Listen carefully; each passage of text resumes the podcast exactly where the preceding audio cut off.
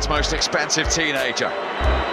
Mbappé gegen Sommer. Wenn er nicht trifft, wenn er nicht verwandelt, ist die Schweiz im Viertelfinale.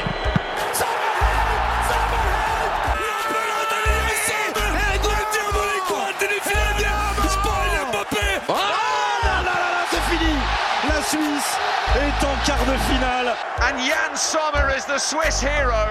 Die Schweiz ist durch, die Kollegen neben uns sind in Ohnmacht gefallen. Und jetzt wird hier gefeiert, der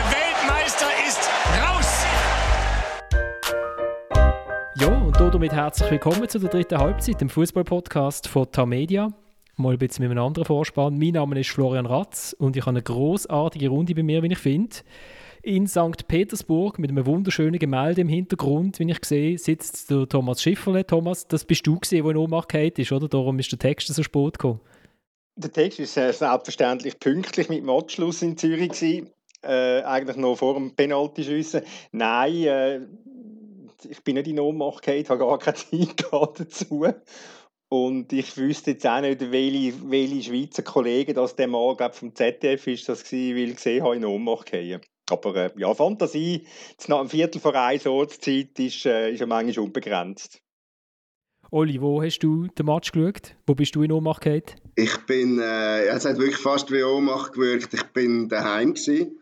Und nicht allein, sondern wir sind das Dritte gewesen, und es sind dann zwei im Zug rumgesprungen und ich habe nicht dazu gehört. Ich weiß jetzt nicht, ob das äh, irgendwie der Ungläubigkeit geschuldet ist oder doch eher äh, der, äh, der Deformation professionell, wo ja ein zur Zurückhaltung eigentlich wird man ja erzogen in diesem Beruf, gerade auf der Medientribüne. Ich glaube, der Thomas ist nicht auf dem Tisch oben gestanden äh, bei diesem Match. Äh, ich nehme mal an, du hast dich an die Etikette gehalten, gell? In, in meinem Alter macht man nicht mehr auf den Tisch aufsteigen. Voilà. Aber selbstverständlich, ich habe mich im Nachhinein einfach fast ein bisschen geärgert, dass ich so verhalten war. Man hat auch nicht ganz Verständnis gehabt bei mir daheim für meine Verhalten, ja. Für deine Zurückhaltung. Ja. Und der, Dominik Wiemann, sehe ich, ist sofort nach dem Match schneiden. genau, eigentlich kann ich es auch noch blond färben, aber äh, es hat nur gelangt, das Geld hat nur gelangt, für ähm, ja, einen halben Meter abzuschneiden. Also jetzt wieder deutlich kürzer, ich fühle mich völlig bereit, aber nein, Spaß beiseite, das ist schon länger kurz. Der hat mich schon lange nicht mehr gesehen. Okay. Jo, also, ein ja, und. Du, und du, Florian? Was und ich? Ich bin am Live-Ticker gesehen, ich habe keine Zeit gehabt, um Ohnmacht zu gehen. Es schwer, einfach so, der Live-Ticker einfach gestanden.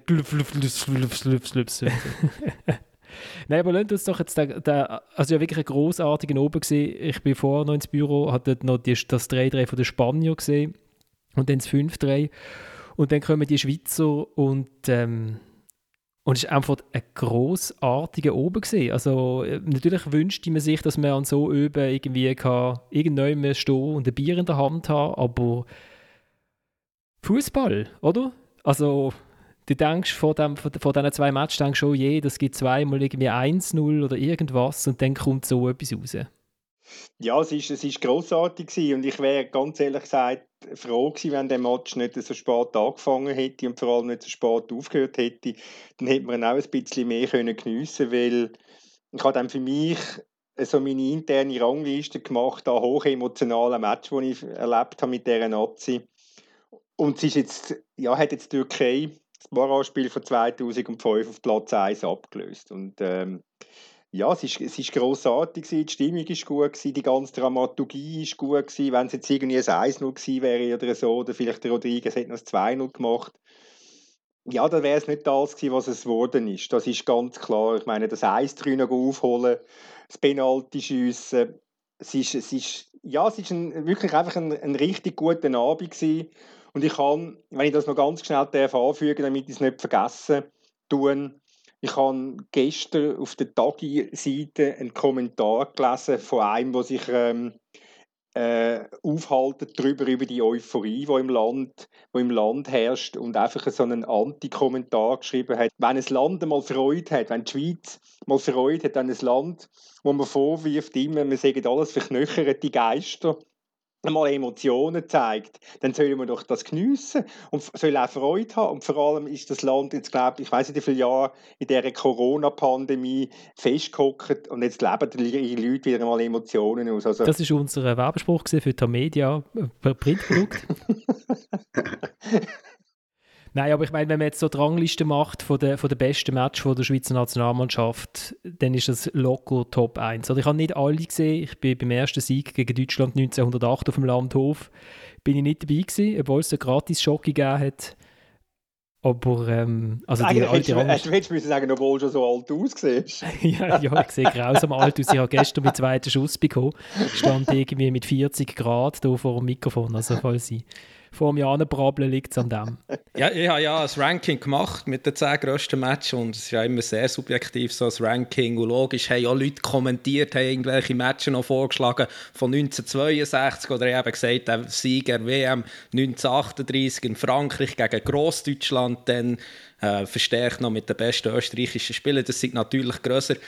Aber man muss ja sehen, äh, die Schweizer nach dem Match ähm, im Viertelfinale haben sie zwei, ohne zwei Leistungsträger müssen spielen, weil die Cup-Match hatten, Nachtragsspiel in der Schweiz. Oder? Also, das zeigt ja schon, dass sie einfach ganz andere Zeiten waren. Und ich meine jetzt der Sieg hier gegen ein extrem stark besetztes Frankreich, vielleicht nicht so gut trainiert, Frankreich, aber ist extrem, mit extremer individueller Klasse, mit absoluten Vollprofis, die überall spielen, bei den grössten Clubs äh, der Welt. Also das, das ist einfach der grösste Sieg der Schweiz, was es jemals gegeben hat. Ich glaube, das ist keine Frage. Ich möchte dazu sagen, dass im 38 äh, hat natürlich eine historische Note, die die anderen Schweizer Matches so nicht haben. Ähm, die wird vielleicht länger bleiben, wenn wir, wenn wir in 100 Jahren noch über Fußball reden oder, oder irgendeine spezielle Bedeutung haben, rein sportlich, rein von der Affische, rein von, von den Stärkeverhältnissen, die sind jetzt in dem Match am Montag, ähm, ist das, muss man nicht überlegen, ob das Platz 1 ist. Es ist ja im Gegenteil fast ähm, vielleicht der einzige Schweizer Match, wo irgendwie in eine Sphäre, eben, du hast Dramaturgie erwähnt, Thomas, wo in eine Sphäre vorstößt, wo, wo, wo ganz wenige Matches sind an grossen Turnieren. Ich erinnere mich beispielsweise an England-Kamerun-Viertelfinal WM 90, ähm, wo, wo glaube jedem, der den gesehen hat, äh, bis heute in Erinnerung ist. Ähm, oder vielleicht 1978 Österreich-Deutschland. Was für ein Ge Geburtsdatum hast du, Oli? 77, 78 habe ich nicht gesehen, aber man weiß es halt auch noch. Oder? Also, wo einfach diesen Leuten, ob sie, ob, sie, ob sie Schweizer sind, ob sie Franzosen sind oder ob sie einfach neutrale Fußballfans sind, bleiben in der Erinnerung. Und das, glaube ich, wird so ein Match sein, wo, wo man eben auch in Deutschland noch weiss, in 20 Jahren, weißt noch, wo die den Weltmeister rausgehauen haben, nachdem sie in der 75. glaube ich 1-3 in Rückstand gegangen sind.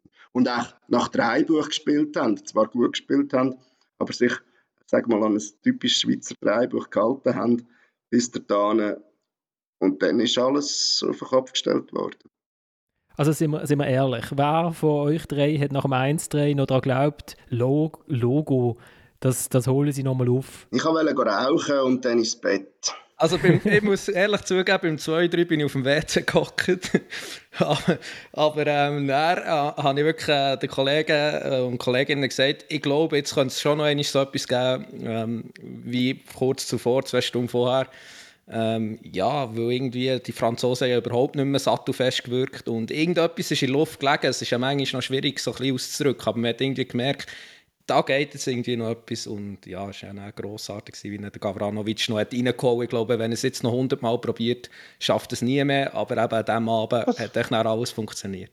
Ich finde, du tust jetzt dem äh, Mario Gavranovic Unrecht. Also... Ja, würde ich also auch sagen. Bin ich auf deiner Seite, Florian. Weil hat, der Gavranovic kann das. Ja, absolut. Ich finde, er ist schon wirklich, wirklich ein wichtiger Spieler, weil er bringt ja immer etwas vor Bank. Er steht zwar ziemlich oft im Offside, aber das gehört ja auch ein bisschen zu seinem Spiel, dass er sich immer ein bisschen an Grenzen bewegt. Er muss das so. Aber ich meine, das Goal ist klasse. Also, man hat ja viel vom Pass geredet, vom Chaka, der ist wirklich gut. Aber ähm, die grosse Arbeit erledigt äh, der Gavranovic. Und äh, da tue ich glaube gar nicht so unrecht. Also, oder bin ich gar nicht so böse, äh, wenn ich singe, wenn es jetzt wieder probiert, ähm, ja, dann wird es ihm sicher nicht gelingen. Und vielleicht beim zweiten Mal auch nicht und beim dritten Mal auch nicht. Weil es also wirklich einfach ein, ein sehr gutes Goal war. Im Pogba klingt das 3-1 auch nicht mehr. Ich bin, wobei das klingt ihm nochmal, er hat im Match vorher fast gleich ans Lattenkreuz geschossen, also irgendwann wirst du das Goal von ihm, glaube ich, nochmal sehen. Ähm, aber äh, ich bin mir auch nicht sicher, also was ich mir ziemlich sicher bin, nach dem Tänzchen von Pogba und auch bei den Wechsel, die dann der, der Deschamps macht, für die Franzosen ist der Match nach dem 3-1 definitiv gelaufen. Die haben sich jetzt im Traum nicht können vorstellen dass da noch etwas passiert. Wenn ich mir aber nicht sicher bin, ist, ob die Schweizer nicht gleich gedacht haben. Also ich habe heute noch das Gefühl, der Fasnacht kommt rein und freut sich einfach, dass er noch ein paar Eheminuten sammeln kann im ersten Moment und im zweiten Moment äh, ist er dann am 2-3 beteiligt und schließlich am 3-3 auch noch wenn ich es recht in Erinnerung habe, bei der Balleroberung und dann Genau, er nimmt ihm, genau, er, er wo, was vor sieben Jahren noch dritte Liga gekickt hat. Irgendwie so, da weiss nimmt, Tommy, oder? Nimmt den Paul Pogba im Anschlusskreis ja. den Ball weg. Ja, es ist natürlich, es ist noch interessant gewesen. Der Schaka hat nach dem Match gesagt, ja, er will jetzt nicht von Arroganz reden, was, ähm, was er bei den Franzosen festgestellt hat, nach dem 3-1 oder 1-3 aus Schweizer Sicht. Was erstaunlich ist, wenn der Granit sich einmal zurückhaltend äußert.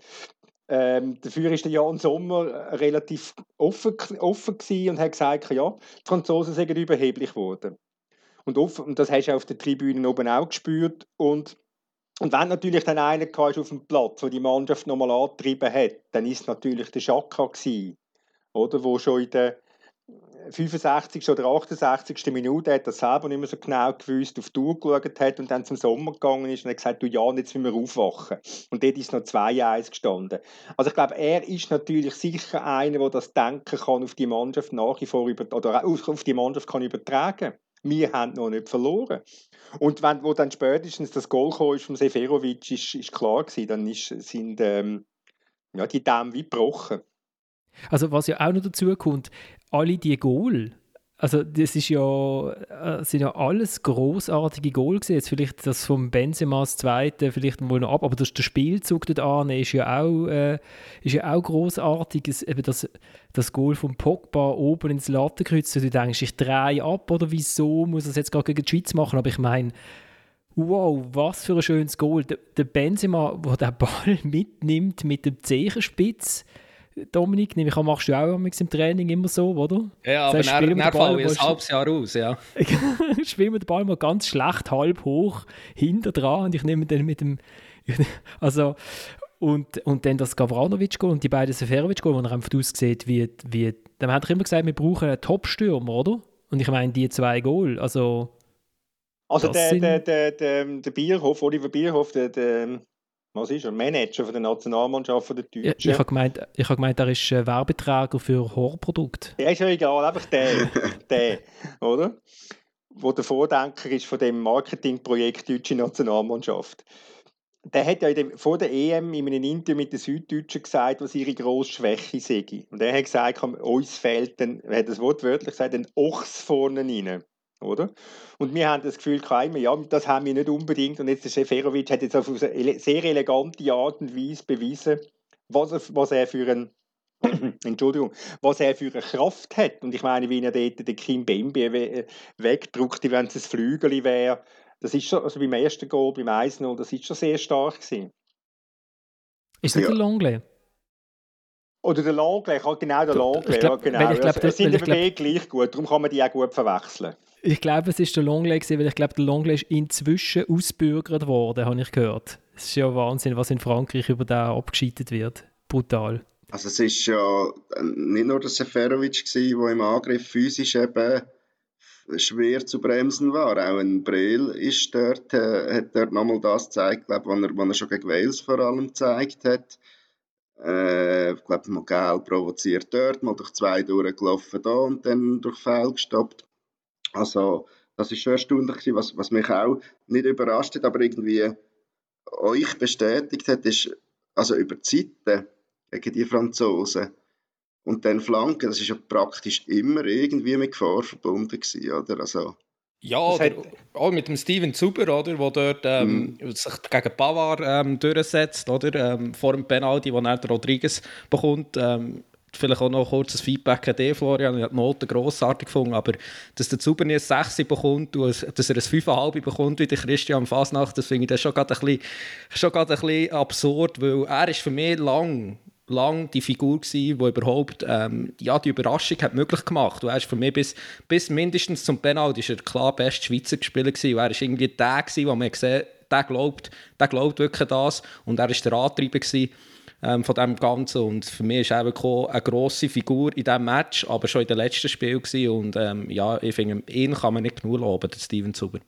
Ich, äh, ich, ich äh, gebe da gerne Replik und zwar, ich habe die einzige Dicke bis um 4 Uhr morgen geschrieben und ich bin am meisten überrascht gewesen, dass der Steven Zuber kein Sechster gehabt hat. ich glaube, das ist einfach, ich glaube, ich bin einfach um Ziele verrutscht oder ich weiß es auch nicht. Ähm, ich bin auch froh, dass wenigstens jemand von unserem Podcast in der Vormatch gesagt hat, dass Steven Zuber könnte dem Fall der Schlüssel sein und der Samuel Burgener ist leider nicht da. Er hat gesagt, das sei ein Satz für die Ewigkeit. Unsere Hoffnung ruht auf dem Steven Zuber. Und ich meine, äh, also wenn man nachher auch englische Podcasts gelost hat oder so, wie, wie dort Lieder besungen werden. Ich meine, wenn man jetzt den Match anschaut, das ist natürlich, es ist, eben die ganze Dramaturgie ist so super, aber ist es nicht auch mega super, dass, dass die Schweizer so einen Match spielen und in Viertelfinal kommen und nicht, sie stehen mit 10 Mann hinten in und gewinnen 1-0 und alle sagen, wow, okay, die haben, sie sind solidarisch gesehen und so, bravo, aber man erinnert sich dann halt nicht mehr so richtig irgendwie, oder? Das ist ja, das ist ja noch das Unglaubliche an diesem Match, finde ich. Thomas, du hast ja vor, du hast ja vor dem Match gesagt, ja. ja, wahrscheinlich wird, das, wird der Petkovic eben nicht defensiv stehen, sondern und das ist das müsste vielleicht und so. Und jetzt haben sie genauso gespielt, wie sie sich vorgenommen haben. Und darum ist der Match so geil gewesen. Ja, das ist, das ist richtig und das hat viel von dieser Dramaturgie ausgemacht und darum hat die Mannschaft ja bis zum 1-0 oder bis zum Penalty von der Rodriguez ziemlich ja, einfach wieder einmal verschüsst äh, der vierte im Folge der Nationalmannschaft, ähm, hat die Schweiz die Franzosen völlig im Griff gehabt. Es ist dann nachher auch wieder eine typische Schweiz gewesen, dass sie, dass sie, wieder, dass sie wieder ihren Durchhänger hat. Also es ist vielleicht gegen Liechtenstein fähig, 90 Minuten ein Niveau zu heben, aber sie, ihr muss immer damit rechnen, dass es mal eine Phase gibt, wo sie nachlässt. Ob jetzt der Schaka auf dem Platz steht oder nicht, spielt da nicht einmal eine Rolle, aber das ist schon noch etwas, wo ja, wo es äh, gut wäre, wenn sie Europameister werden, wenn sie das noch würden abstellen Wobei, man muss ja fairerweise sagen, welche Mannschaft an dieser EM hat noch keine Durchhänge gehabt. Also, es hat nichts es, mit dieser EM, es hat nichts mit dieser EM, es ist immer so bei der Schweizer Nazi. Das kannst du jedes Spiel, wenn sie es auf gleichwertigen Dingen sind, mit gleichwertigen Gegnern sind, hat sie das immer gehabt. Sie hat es gegen Bulgarien gehabt, jetzt in Anfangsjahr, wo sie, wo sie ja, einfach plötzlich aufhört zu shooten. Sie aber komm, jetzt werden wir, jetzt werden wir nicht zu negativ. Jetzt, wir, wir also, nicht, ich, sage, ich sage nur, wenn sie Europameister werden, dann müssen sie das noch abstellen. Aber könnte das, auch sagen, das ist jetzt aber extrem positiv gewesen, wenn ich schon vom ja, Europameistertitel rede. Will ich also festgehalten haben. das stimmt, aber man könnte ja auch sagen, der Franzose hat dort mal eine Viertelstunde lang geschootet, oder? So wie man sich es vorstellen könnte, wie man mit dieser Mannschaft könnte shooten Also das habe ich auch das Gefühl gehabt. Das ist sicher auch ein Teil der Wahrheit, wobei ähm, man hat das Gefühl, die Schweizer sehen sie jetzt auch kommen. Also, das, sie müssen per Elfmeter das 2-0 schiessen, hat man das Gefühl, zum, und dann gewinnen sie vielleicht tatsächlich den Match. Und dann lassen sie auf das ab, weil sie das selber irgendwie wissen, dass das jetzt die Chance ist, oder gemeint haben zu wissen. Im Nachhinein ist man immer schlauer äh, lassen sie nach und der Franzose macht das sofort. Er hat ja ein System umgestellt in der Pause. Ich glaube, das ist auch ein Grund, warum sich die Franzosen eine ganze Halbzeit lang so schwer da haben. Nicht nur die absolut hervorragende Schweizer Leistung in der ersten Halbzeit. Und, und sie shooten dann einfach bis zum 3-1. Also ich möchte mich jetzt auch nicht erinnern, Thomas, bis zum 3-1, also zwischen 2-1 und 3-1 kommt nicht mehr viel von der Schweiz, oder? Nein, es kommt, es kommt gar nicht mehr. Also Keine Reaktion aufs 2-1 eigentlich?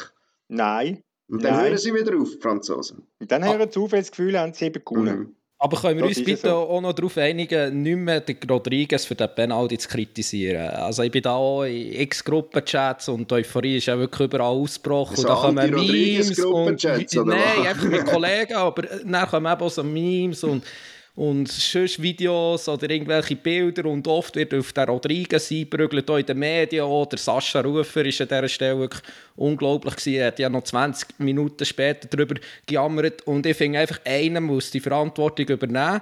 Er hat es gemacht und ich würde nie einen Penalty-Schützer dafür kritisieren, dass er in dieser Situation Verantwortung übernimmt. Ich bin ganz sicher, ganz viele von den Schweizer, von seinen zehn Teamkollegen auf dem Platz, hätten das gar nicht wollen machen Es ist sicher nicht so gewesen, dass er sich extrem vordrängt. Er ist jetzt nur mal einer der Schützen und ich finde das wirklich ähm, ja, ein schlechter, ein schlechter Stil, wenn man dann wirklich so ein bisschen auf dem das rumhackt, der in dieser Situation zumindest Verantwortung übernimmt. Also der Penalty ist ja auch ungefähr in der Qualität geschossen wie der einerseits vom Mbappe und andererseits aber auch vom Vargas. Oder einmal geht er dort ein und einmal nicht. Also ist jetzt nicht irgendwie ein Streller-Penalty 2006. Ich weiß nicht, ob sich jemand daran erinnert. Nein, das ist, ich habe ich ha, ich ha im Live-Ticker geschrieben, oh, jetzt gibt es ein Penalty-Schießen, da haben die Schweizer sicher ganz Haufen gute Erinnerungen dran. Oder hat es überhaupt schon jemals ein Penalty-Schießen gegeben mit Schweizer Beteiligung? Hat es, glaube ich, nicht gegeben. Und ich meine, fünf reingemacht und also ich muss sagen, Ruben Vargas mit 22, ähm, der erste äh, EM-Achtelfinal, wo du eine Verlängerung äh, spielst und dann gehst du den Penalty schießen, das hat er sich irgendwie verdient. Das, hat was der Loris auch denkt. der hat, oder? Der hat schon so nervös ausgesehen, als er angelaufen ist, hat der Loris gedacht, ja, den lasse ich jetzt rein, weil das ist auch ein bisschen gemein, oder? Hab dann mal einen anderen, das ist halt nicht gegangen. Aber die anderen sind ja alle, also... Ja, vor allem bei Memedi hatte ich wirklich Angst, gehabt, muss ich sagen, weil er für mich nicht so gut im Spiel war. Anders als die meisten, die, die reinkommen. Und äh, bei ihm habe ich jetzt gedacht, hm, okay, das könnte jetzt wirklich wieder Wobei typischerweise... Memedi, ihr wisst das vielleicht nicht gegen Polen auch schon getroffen. Memedi hat gegen Polen rein. Ja, auch souverän, wenn ich es recht in Erinnerung habe. Dort hat ein anderer verschossen. Der hat ja dann nicht geschossen. Der hat dann nicht geschossen, genau. Hat es aber auch zugegeben, dass er nicht wollte. Das habe ich noch schön gefunden von Granit dass das Granit kann sich eben auch Schwäche erlauben. Ja, ja. Lasst uns doch ein bisschen vorwärts schauen. Also, wenn wir vielleicht noch festhalten, dass der Wladimir Petkovic den WM-Coach ausgecoacht hat. Gut, äh, also für mich ist der Deschamps sowieso nicht der WM-Coach, weil die sind Weltmeister geworden, trotzdem und nicht dank ihm für mich, weil sie wirklich einfach die beste Mannschaft haben. Und ich finde es wirklich, es ist fast tragisch, wenn man die sieht spielen, die Qualität, die dort auf dem Platz steht, ist ja wirklich unglaublich. Also wirklich, ab, eigentlich vor allem ab Mittelfeld bis vorne, äh, Pogba, Kante, Benzema, Griezmann, Mbappe. Und er bringt es einfach nicht stand, dass mit dieser Mannschaft, mit diesen Spielern, mit dieser individuellen Klasse äh, irgendwelchen ansehnlichen Fußball herzubringen. Und das finde ich wirklich erschütternd. Und ich hoffe sehr, dass die Franzosen jetzt nach der EM den Trainer wechseln. Also ich hoffe das nicht, weil das ja, genau, ist doch ja gut. Weltmeister werden in Katar. Ja, also. ja, okay. ja, aber das, was, mir schon, also was schon auffällig war, ist, wenn man auch so eh, vor der Verlängerung und vor dem Penalty-Schießen die beiden Teams angeschaut hat, wie sie sich verhalten haben, habe ich gedacht, okay, Frankreich ist, ist das jetzt wieder mal eins von diesen Camps. Also könnte da auch mal wieder ein Pfiffen irgendwo ins Gebüsch geworfen werden und die Mannschaft bleibt einfach im Bus sitzen, weil sie keinen Bock haben. Irgendwie offensichtlich nach Schlusspfiff ist irgendwie die Mutter von Adrien Rabiot auf der Tribüne neu auf die Mütter los vom äh, Pogba und vom, vom Mbappé, weil der eine den Ball verloren hat und der andere den Penalty nicht reingemacht hat und hat dann irgendwie äh, öffentlich an den Kopf geworfen, ihre Söhne seien irgendwie überheblich. Ähm, und dann hat es die Szene vom, vom Chaka vor der Penalty, oder? Wo er, er schießt ja nicht, aber er tut ja sein Team einstimmen. Nach dem 3-1 ist mit dir fertig gewesen. Wir sind ganz klar die Beste. Wir sind nicht verdient. Schicht schreiben. Konzentriert. Ruhig. Wir machen das. Wir machen das. Und ja, ist schon auch cool, oder? Also die Mannschaft, die scheint sich irgendwie gern zu haben. Sind ja auch alle, die reingekommen sind, sind ja auch irgendwie gerade im, im Spiel gewesen. Ähm, ich bin jetzt verwirrt gewesen, ab dem Dialekt vom Granit, weil im St. Johann wird das nicht geschwätzt, aber wahrscheinlich passt er sich da auch seinen Teamkollegen an. Wieso gibt es in Basel gibt's verschiedene Dialekte, oder wie? Ja, ja, hat es früher mal gegeben. Früher hast du es mal gewusst, wenn jemand aus dem Kleinbasel gekommen ist. Äh, Hörsticken und so. Aber ähm, auf jeden Fall drei sagt, glaube ich, niemand in Basel. Ich habe jetzt das geschrieben heute Morgen, dass der Schaka jetzt, wenn er am fehlt, an dem äh, denkwürdigen Freitagabend, dass er ja die Rolle kann übernehmen von Cristiano Ronaldo aus dem EM-Final 2016. Okay, okay. Wer, das nicht mehr, wer das nicht mehr weiss, der Ronaldo ist ja früher aus dem, ausgeschieden, verletzt. Und dann weiss, haben wir auf der Tribüne gesagt: Ja, Scheiße, Entschuldigung, ihr Mist. Ähm, jetzt ist der Finale entschieden, Portugal hat verloren. Oder? Und dann ist ja dann der Ronaldo ist ja dann über sich rausgewachsen an der Seitenlinie und hat einmal den Trainer weggeschickt und Fernando Santos und hat das Coaching übernommen. also der Schaka wird morgen ganz, ganz wesentliche Rolle haben. Vor dem Match, in der Pause, als, könnte ich mir vorstellen, als, als Motivator. Weil es zeigt einfach, wie er, wie er mit dieser Mannschaft mitlebt, wie er, wie er für die Mannschaft da ist, wie er bereit ist, die Mannschaft zu tragen und Verantwortung zu übernehmen. Also ja, das, das, wird, ihm, das wird ihm wahrscheinlich bleiben. Viel mehr kann er nicht machen, aber ich denke, er hat schon, er hat schon ein, ein, eine enorme Bedeutung jetzt sich erarbeitet in, in, der, in den letzten, soll ich sagen, zwei Jahren. Zwei, also noch mehr Jahre. Bedeutung. Noch mehr Bedeutung. Ja, er, er, ist, er ist jetzt einfach wirklich der absolute Chef dieser Mannschaft, wo nicht mehr irgendwie der, der, der Lichtsteiner vor ihm steht oder auf der gleichen Höhe ist in der Hierarchie. Äh, oder irgendein Berami, der Ballon Berami, nicht mehr ist rum, keiner ist mehr rum. Er, ist jetzt, er thront jetzt allein auf auf einem Sessel aber er schaut nicht einfach zu, was die anderen krampfen müssen sondern er krampft eben mit und er geht vorne weg und trägt die ganze Mannschaft. Thomas, das, was du sagst, glaube ich, muss er auch machen. Das braucht die Schweiz auch in diesem Match. Also äh, eine Präsenz aller. Also er muss ja vielleicht nicht gerade dort an der Linie außen stehen, aber, aber doch nahezu in die richtige Präsenz aller Ronaldo im EM-Final 2016 weil äh, das ist ein, wichtiger Teil von dem, was der Chef ausmacht bei aller fußballerischen Qualität, die er wo auf dem Platz halt, die kann er jetzt halt nicht auf den Platz bringen in dem Match. Ähm, und das, äh, auf dem Fuß zu mir, zumindest bei mir auch ein bisschen die Hoffnung, also dass der Geist vom Chaka einflüsst äh, in, in dem Match. Und dass eben das, was Portugal können ohne Ronaldo, vielleicht auch die Schweiz kann ohne Chaka, weil das, der Verlust sonst groß ist, da sind wir uns glaube alle einig. Und noch eine kleine Anmerkung am Rand wenn der Moderator von dieser Runde darf geil sagen, Thomas, dann darfst du auch Scheiße sagen. Oh. Gut, ich bin, ich, bin, ich bin inspiriert vom Schaka, wenn er einmal sagt, es ist, ist mir scheißegal. genau. Danke vielmals für den Freipass. genau, ja, also der, der Granit Xhaka, der Opta hat eine Statistik rausgelassen, ähm, hat ihm ja auch mal während dem Turnier vorgeworfen, er spiele immer nur quer und nicht führen. Ähm, 181 Pass vorwärts hat er gespielt an dieser EM und damit knapp zwei Kilometer ähm, sozusagen Distanz gegen Führer zurückgelegt, 1924 Meter und damit ist er der Spieler, der am meisten progressive Ball gespielt hat, wie man dem sagt. Was du alles ähm, liest aus deinen Statistiken. Ja, ich finde das, find das spannend. Also ich finde das, weil, weil er ist Nein, ist nicht wahr. Er ist, er, ist auch, er ist auch in der Premier League immer unter den Besten. Und auch in der Premier League wird ihm immer vorgeworfen, er spiele ja nur quer. Ähm, Dominik, wer, wer ersetzt jetzt den Granit? Ja, also ich, ich, gehe davon aus, dass das der Dennis Zakaria wird machen oder Denny Zakaria. Ähm, obwohl er ja, ehrlich gesagt, ja wirklich nicht in guter Form die EM ist gekommen, aber eigentlich wirklich guter Spieler ist, aber das wird auch heißen, ähm, dass sicher äh, der Freuler im Spielaufbau ähm, mehr Verantwortung wird müssen übernehmen. Ähm, er kann sicher nicht ganz die Rolle spielen ähm, von Granit Xhaka, aber ähm, ja, er wird sicher in dieser Hinsicht stärker gefordert sein. Also schwer davon aus, dass das so wird ähm, stattfinden. Ist das dann auch richtig, Dominik? Weil ähm, mir kommt einfach noch der Gibril so in Sinn und wenn ich so ein bisschen die Physis von den Spanier oder eben nicht zu vergleichen mit den Franzosen anschaue, ähm, habe ich das Gefühl, aber, aber da kannst du viel besser abschätzen als ich, was Geschwindigkeit und so anbelangt von diesen beiden Spielern. Also Zakaria so, ähm, ob das nicht der effizientere Mann wäre für das Spiel. Also der So ähm, ist schneller, er kann sicher auch vertikal gehen. Er hat ja durchaus ein Tor gefahren. Ich halte ihn auch für einen guten Spieler, anders als der Thomas. Aber ähm, ja, er hat ja jetzt bis jetzt äh, wirklich hat in diesen Situationen, äh, also in diesen Situationen, es, ist, es kommt nicht oft vor, dass, äh, dass der Chaka nicht kann spielen kann. Aber ähm, er hat ja schon gezeigt, dass er in der Hierarchie eher ähm, der Zakaria Form so äh, sieht und ich, ich gehe schwer davon aus, Ja, ich gehe auch so davon aus. Weißt, ich frage mich nur, ob es der richtige Gedanke ist.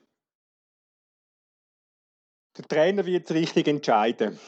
Und der Trainer hat im Gegensatz zu uns in den letzten vier, fünf, sechs Wochen, die jetzt das sind, hat er natürlich die Spieler im Training immer gesehen. Also er kommt ja als Gespür über.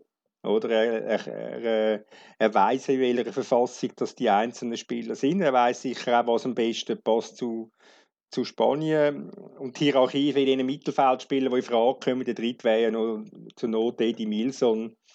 Fernandes, die Hierarchie ist ja relativ zementiert. Also das ist, ich meine, ähm, Zacharias 1 und der Sofs 2. Und ich bin einfach, ich bin einfach, ja, ich lasse mich gerne, ich lasse mich gern, oder ich würde mich gerne eines Besseren belehren lassen, ein Zabig, wenn der Sof spielt und ein Jahrhundertmatch anlegt. Ich, ich ähm, ja, ich bin, ich, bei mir hat sich immer noch nicht ganz erschlossen, äh, der Wert, den er hat für eine Mannschaft und äh, über wirklich über eine Präsenz, er hat mir einfach zu wenig Präsenz auf dem, auf dem Platz. Er, ist mir, er versteckt sich sehr oft, also jetzt gerade in der Nationalmannschaft, wenn er einmal zum Einsatz kommt. Also ja, ich bin, ich sage nochmal, ich bin, ich lasse mich gerne positiv überraschen Montagabend, wenn er sollte. Aber ich gehe davon aus, dass es der Zakaria wird sein. Und wie stehen jetzt die Chancen gegen die Spanier? Also der Spanier ist ja müde, der hätte ja in Verlängerung müssen. Ah, der Schweizer ist topfrisch, genau. das ist auch, auch eine schöne Statistik. Die Schweizer sind äh, bis zum Viertelfinal 13.418 Kilometer geflogen. Und äh, der Spanier immerhin auch 3600 und der Engländer 1400. Ich habe noch vorher jetzt noch schnell im Morgendienst so gesagt, das Geschichtchen zu dieser Statistik geschrieben, Florian, äh, an dieser Stelle noch der Werbespot. Und äh, ja, also das ist eigentlich schon wirklich ein Nachteil von der Schweiz. Es war ja schon die gewesen, von, äh, nach der Gruppenphase, um deutlich meiste müssen reisen von Baku auf Rom, wieder auf Baku, dann wieder auf Rom, Bukarest, St. Petersburg. Sie hatten ein mehr Tage Pause gehabt, jetzt haben sie dafür wieder weniger Pause. Ich meine, Italien hat schon das Finale am Samstag gespielt und sie haben später Match am Freitagabend. Aber gegenüber Spanien haben sie jetzt keinen Nachteil, wenn es um das geht, weil Spanien haben auch am Montag gespielt und die Schweizer haben zwischen ihnen acht Tage Pause gehabt, um sich in aller Ruhe zu erholen. Und man sollte, man sollte auch nicht vergessen, heutzutage sind die Regenerationsmöglichkeiten der Spieler ein bisschen besser als vor 20 Jahren. Und sie fliegen komfortabel. Also, ähm, ich sehe jetzt, man, man zeigt, es zeigt ja auch, das Resultat zeigt ja auch, es, sollte, es ist ja kein Hinderungsgrund, um gute Leistungen zu bringen.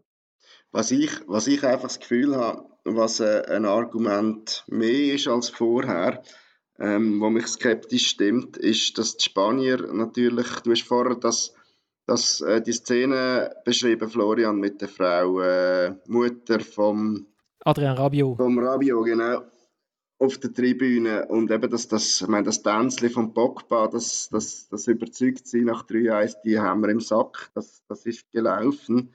Ähm, das ist schon ein bisschen, also das ist vielleicht ein bisschen, was sich bei einem Weltmeister dann halt auch gerne mal einschleicht, so in der Folgezeit. Ich glaube, das ist nicht der einzige Weltmeister amtierende, wo man das kann beobachten. Und der Spanier haben seit 2012 keine grossen Titel mehr gewonnen ähm, spielen von mir aus gesehen mit dem Ball auch einen, einen beeindruckenden Fußball und, und nach dem, was sie jetzt da bei den Franzosen und bei den Schweizer gesehen haben, werden die sich sicher nicht überraschen lassen. Also da wird keine Überheblichkeit, glaube ich, egal wie der Match läuft, durchschimmern. Und da bin ich dann plus Faktor Chaka, der jetzt leider halt auch dazu kommt, dann schon sehr skeptisch, was äh, ah, was Freitag wieder, anbelangt. Da sind wir wieder bei der Schweiz. Da sind wir wieder bei der Schweiz. Nur noch schnell, auch, auch nochmal eine Statistik.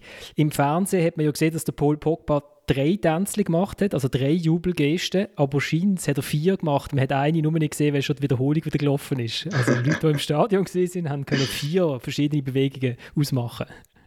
Nein, die Frage, für mich die entscheidende Frage wird sein, morgen, wie haben die Schweizer den Match vom Montag emotional verarbeitet?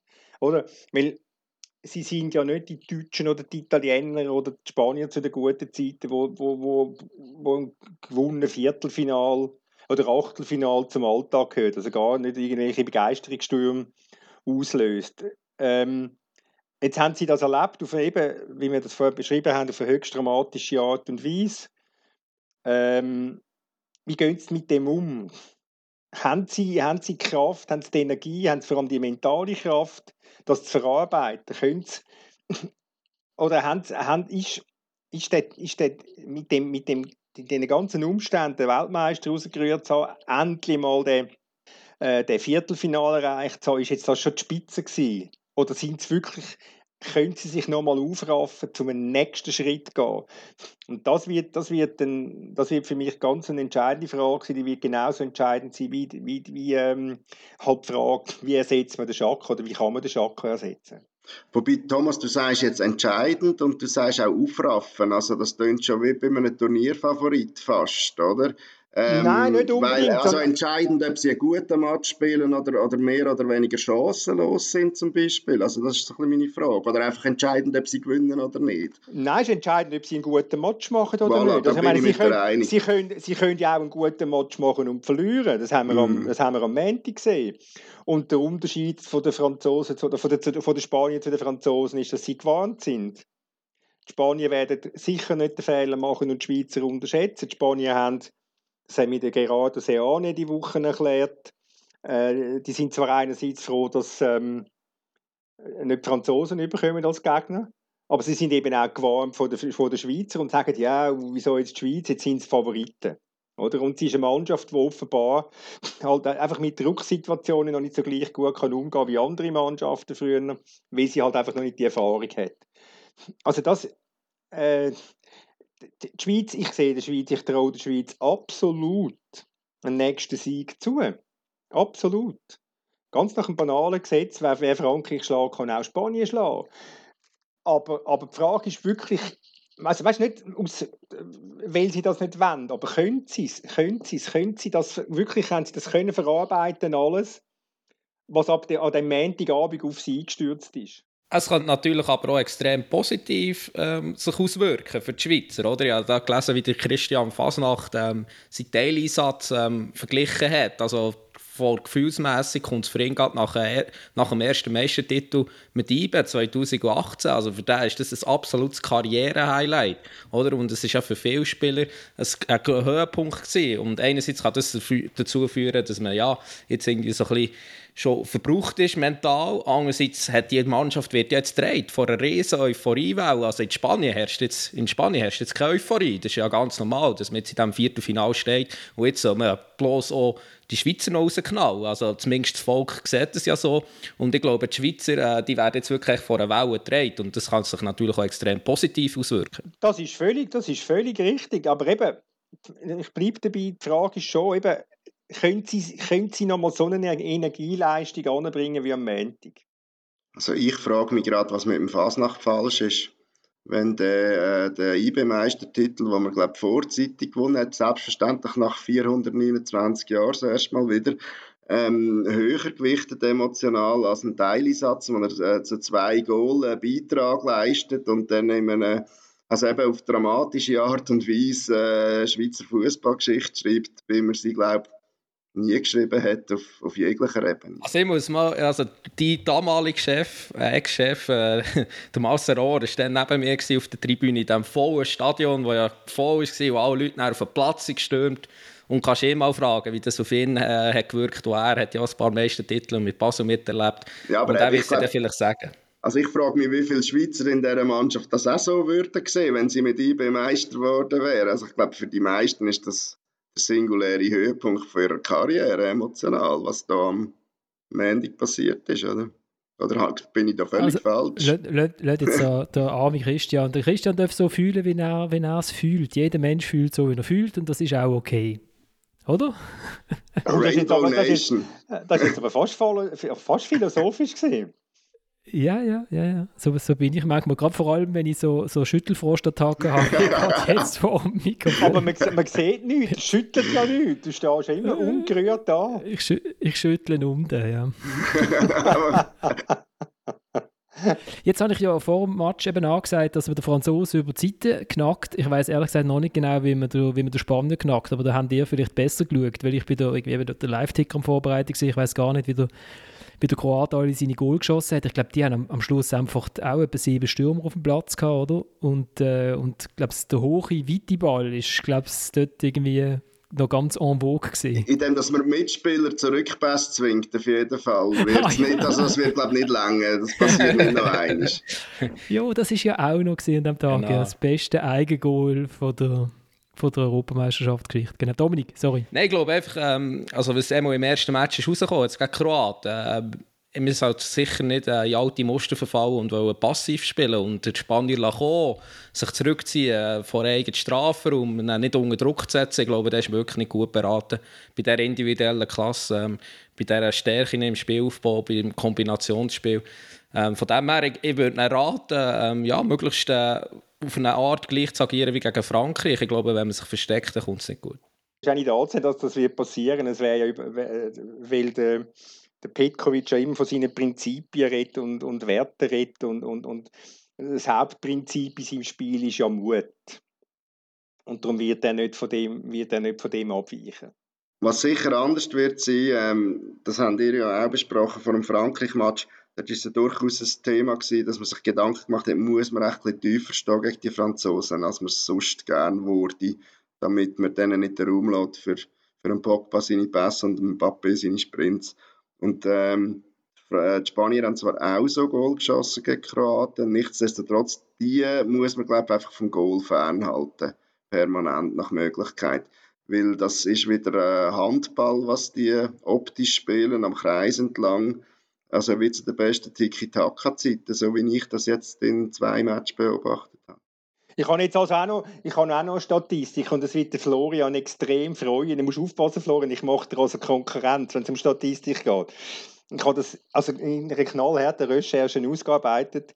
Die Spanier haben bisher in diesen vier Spielen durchschnittlich 826 Pässe gespielt. Das sind 308 Pässe mehr pro Match als die Schweizer. Was sagst du jetzt? Jetzt bist du, also, jetzt bist du tief beeindruckt, oder? Ja, also, er ist wortlos, er ist sprachlos, er ist grossartig. Nein, ich, ich, ich, ich, ich, ich wollte meine Hände aufreißen zum Jubeln, aber der linke Arm macht so weh, dass er fast abgeht. ist, ist das der Bestwert von der, von der Euro? Der beste Durchschnittswert von allen Teams? Ich habe jetzt nicht alle durchgeschaut, aber ich gehe schwer davon aus, also dass das Spanier so unerreicht sind. Aus, ja, wenn man so. nicht zuschaut. Ja. ja. Aber gut, aber gut wenn, wenn der Spanier, das Turnier, wo der Spanier mal nicht Nummer 1 ist bei den Bass, äh, oder? Schon lange her. Schwierig, schwierig. Ja gut, ähm, liegt euch noch etwas auf dem Herzen? Ich habe vorher noch einen Gedanken gehabt, aber der ist, wie weggeblasen. Ich würde jetzt eine Prognose als mutiger ah, Moderator ah, würde, ich eine, würde ich eine Prognose verlangen und zwar, weil es ja nur noch vier Matches sind für alle vier Matches, also alle Viertelfinale das, das würde jetzt eigentlich bedeuten, dass ich müsste wissen, wer gegen wen shootet aus der Schweiz gegen Spanien. Soll ich es dir vorlesen, damit du kannst aufschreiben mit dem gesunden rechten Arm? Ich, ich, gang, ich gang schnell auf die Webseite von der UEFA, da findet man das auch. Sicher, gerade alle durch. Oh yes, es geht Ukraine, England. Das ist auch... Hm. Ja gut, also Dominik, fangen wir doch an. Du, du weißt Match, oder? Ich weiß, ja. Du, du, du schiebst ja Online-Schichten, du, du, du, du weißt das alles. Ja, also Italien, Belgien, Italien, England, Ukraine, England und Dänemark, Tschechien, Dänemark. Und Schweiz, Spanien. Kopf sagt mir, oder Vernunft sagt mir natürlich Spanien, aber nicht nur das Herz, so irgendwie so ein bisschen das Gefühl, dass sich da vielleicht etwas Spezielles tut, sagt mir die Schweiz. Aber ich glaube, es wird ähm, Spanien sein, und zwar nach Verlängerung. Oli? Ähm, ich hänge gerade bei Spanien, Schweiz an. Also man darf in dem Fall auf Spanien tippen.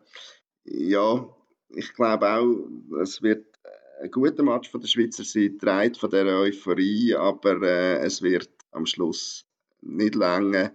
Ich glaube aber knapp nach 90 Minuten nicht. Äh, Wenn es jetzt am 9. gewesen wäre, hätte ich übrigens auf Unentschieden nach 120 Minuten tippt, wenn ich das jetzt immer gemacht habe, einfach als Versicherung die Basler Zeitung, weil wir ja dann nichts mehr im Blatt haben, wenn es eine Verlängerung gibt äh, im Druckten. Und äh, ist eigentlich noch eine gute Variante. So habe ich recht viele Punkte geholt jetzt beim Schweizer Match. Aber da es ja schon am 6 ist, bietet sich die Variante nicht an. Dann England bin ich auch der Meinung, es 1-0 für England. Die bekommen ja keine Gegengol an diesem Turnier. Und äh, dann haben wir äh, Italien, Belgien. Wie geht es mit den Bräunen? Ich habe mir vor das Telefon nicht abgenommen. Hat er nicht abgenommen? Nein. Ähm, ich glaube, das Ende der italienischen Herrlichkeit, aber äh, irgendwie im Elfmeterschießen. Und dann haben wir noch, was haben wir noch gehabt? Tschechien und Dänemark. Ah, da habe ich Tschechien, weil da ist ja der großartige Thomas Watschlik im Goal, der, glaube so gut spielt in Sachen Big Saves an dem Turnier, wie man es Basel nie gesehen hat. Und denen sind irgendwie, also ich finde die ganz toll, ich, ich habe mir auch noch vorstellen, dass die durchziehen an dem Turnier, aber äh, es würde irgendwie dazu passen, wenn die Tschechen, die jetzt nicht wirklich spektakulär sind, die irgendwie eindämmen können. Ich glaube, so ein 2-1. Thomas, vielleicht auch noch eine halbe Stunde ich kann ja, Minuten bolzen. Es hat, äh. es, hat, es hat leider keinen grossartigen Zürcher an irgendeiner, in, in, in, irgendeiner Mannschaft. Was Steven Zuber, oder? Ist doch eigentlich ein grosser Zürcher jetzt, oder? Ja, oder ja, Wintertourer, oder was? Das ist ja gut, Stadtzürcher. Ich bin nämlich also, jetzt in Zürich. Also Akanji, Akanji war auch Wintertourer. Winter, Wiesendangen, Wiesendangen. Also in dieser Mannschaft hat es dann auch noch ein paar Basler, falls ihr das nicht gemerkt habt, gell? Ja, ja, aber es ist ja klar, dass du als Lokal, Lokalspezialist. Dass Fricktaler äh, hat es keine. Dass du, dass du musst Basler Seel äh, verteidigen Nein, ist doch super. Ich mag das gut, Oli. Also Schweiz, Spanien 2-1. Belgien, Italien 1-0. Tschechien, Dänemark ähm, 2-1 für die Tschechen. Nicht nach Penaltyschüssen, sondern nach Verlängerung. Und Ukraine, England 0-2. Also der Typ ist für die Schweiz, Thomas? Selbstverständlich. Und du glaubst an Thomas Watschlik, Erstaunlich, aber Das muss am Vornamen liegen. Dass du an äh? Er schreibt aber, glaube ich, anders, ohne H. Ja, ohne H, genau. G also Thomas, du hast so einen Wandel vollzogen nach dem Italien-Spiel wie die Schweizer selber. Also, ich habe einfach gut eingewirkt auf die Mannschaft. Sie haben nur meinen Artikel als Motivationsrede in der Kabine aufhängen, dann haben sie gewusst, woran das sind. genau. Ähm, ich glaube, das ist einer der Gründe, warum wir Sportjournalisten im Moment so geliebt werden in diesem Land, oder? Weil wir uns sozusagen selber auf die Schulter klopfen für unsere, für unsere niederschreibenden Texte. Ähm, ich ich, äh, ich tippe natürlich auf die Schweizer. Ich habe die Schweizer, glaube ich, eh irgendwie, ich, ich weiß am Anfang vom Turnier haben wir doch mal durchgetippt. Ich hatte, glaube ich, die Schweizer im Finale gehabt. Also kommen die Schweizer eh weiter gegen die Spanier und der Belgier schlägt natürlich Italien. Ähm, weil er einfach noch ein bisschen mehr Fuß hat als der Österreicher. Und dann äh, kommt eins von meinen vielen Vorfahrenländern, Tschechien, kommt weiter gegen Dänemark. Und weil der Engländer, wie ich finde, ganz... Äh, er spielt eigentlich fast französischen Fußball, oder Dominik? Äh, geht raus mit einem 0-1 in der 124. Minute gegen die Ukraine. Und ist selber also, Kannst du den Torschütz nennen, bitte? Bei Ukraine. Er kennt, er, kennt er kennen. Ah, ein Eigengoal, gell? Also es ist schon schwierig, den Torschütz vom letzten Match äh, in der 100, wievielten? 122. Minute zu nennen, oder? Kann er noch einen? Zinchenko, oder? Zinchenko. Zinchenko von Manchester City. Vom 2-1. Nein, Zinchenko hat 1-0 geschossen. Ja, Artem mhm. ist der Vorname. Ich glaube, es war der Chefchenko, oder? Oh nein. Der Torschütze, hast du gehört. Artem, gibt es mehr als einen Artem, wenn ich da auf die Kaderliste schaue? Etwas mit D, glaube ich. Kannst du das dann rausschneiden am Schluss, äh, Florian? Sein, ja. Artem Dovbik. Von, ja. okay. Was haben wir gesagt? Von Dnipro, Dnipropetrovsk. Ja. Genau, im ersten, im ersten ähm, Meister von der GUS, Gut, meinte was, ich. Was du wieder weißt. Ja.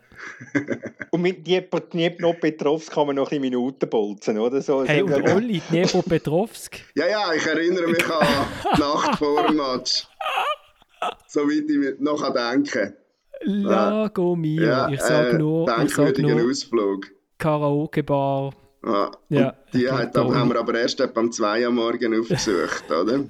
Und wir haben sie müssen mieten ganz, ja. damit sie oft bleibt. Jetzt ja. wieder mal so typische Vorurteile gegen Journalisten schüren, oder? Nein, es ist Nein. so, dass wir früh ins Bett haben wollen, weil wir nur in Dnipropetrovsk rumgelaufen sind, bei gefühlten minus 30 Grad, gell, Florian? Und nichts los war. Und ist es so kalt gewesen? Ja, es war schon kalt. sehr kalt. Gewesen. Es war ja im Februar, gewesen, irgendwie. Das ah, weiß ich nicht. Ja, ja, am 16. Final. Europa League. Und ähm, dann sind wir unverhofft, also die letzte Anlaufstelle haben wir gefunden, doch, da könnten wir jetzt noch eins trinken. Es sind dann zwei geworden. das war super. Also ich kann nur sagen, Dnipropetrovsk ist eine Reise wert. Ähm, da haben wir auch noch drinnen können rauchen. ja.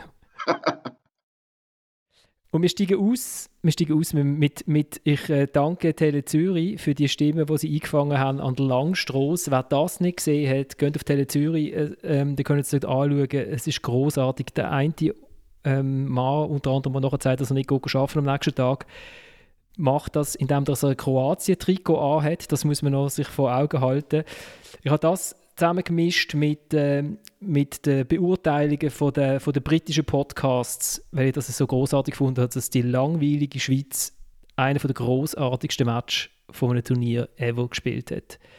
Danke vielmals fürs Zuhören, danke vielmals fürs Mitschwätzen. Wir sind im Moment sehr un unregelmäßig unterwegs. Sorry für alle die, die mir geschrieben haben. Ähm, wir kommen dann äh, nach dem Match vor dem Halbfinale wieder, Thomas, oder? Wohin reist du denn für ein Halbfinale? Auf London. Ah, London, zum Granit, genau. Also, ciao zusammen. Hoffnung verloren. Aber dann, was passiert ist, ich bin eskaliert. Eskaliert. Arsen, das ist mein Chef. Es tut mir leid, dass ich morgen eventuell nicht arbeiten kann, aber die Schweiz hat gewonnen, Mann. Die Schweiz hat gewonnen. Wir sind im Viertelfinale. Oh! Und Embolo, sehr guter Mann. Seferovic, Bombe. Valjugo. Schweizer machen das Unmögliche möglich. Ja, seine Gruppe ist der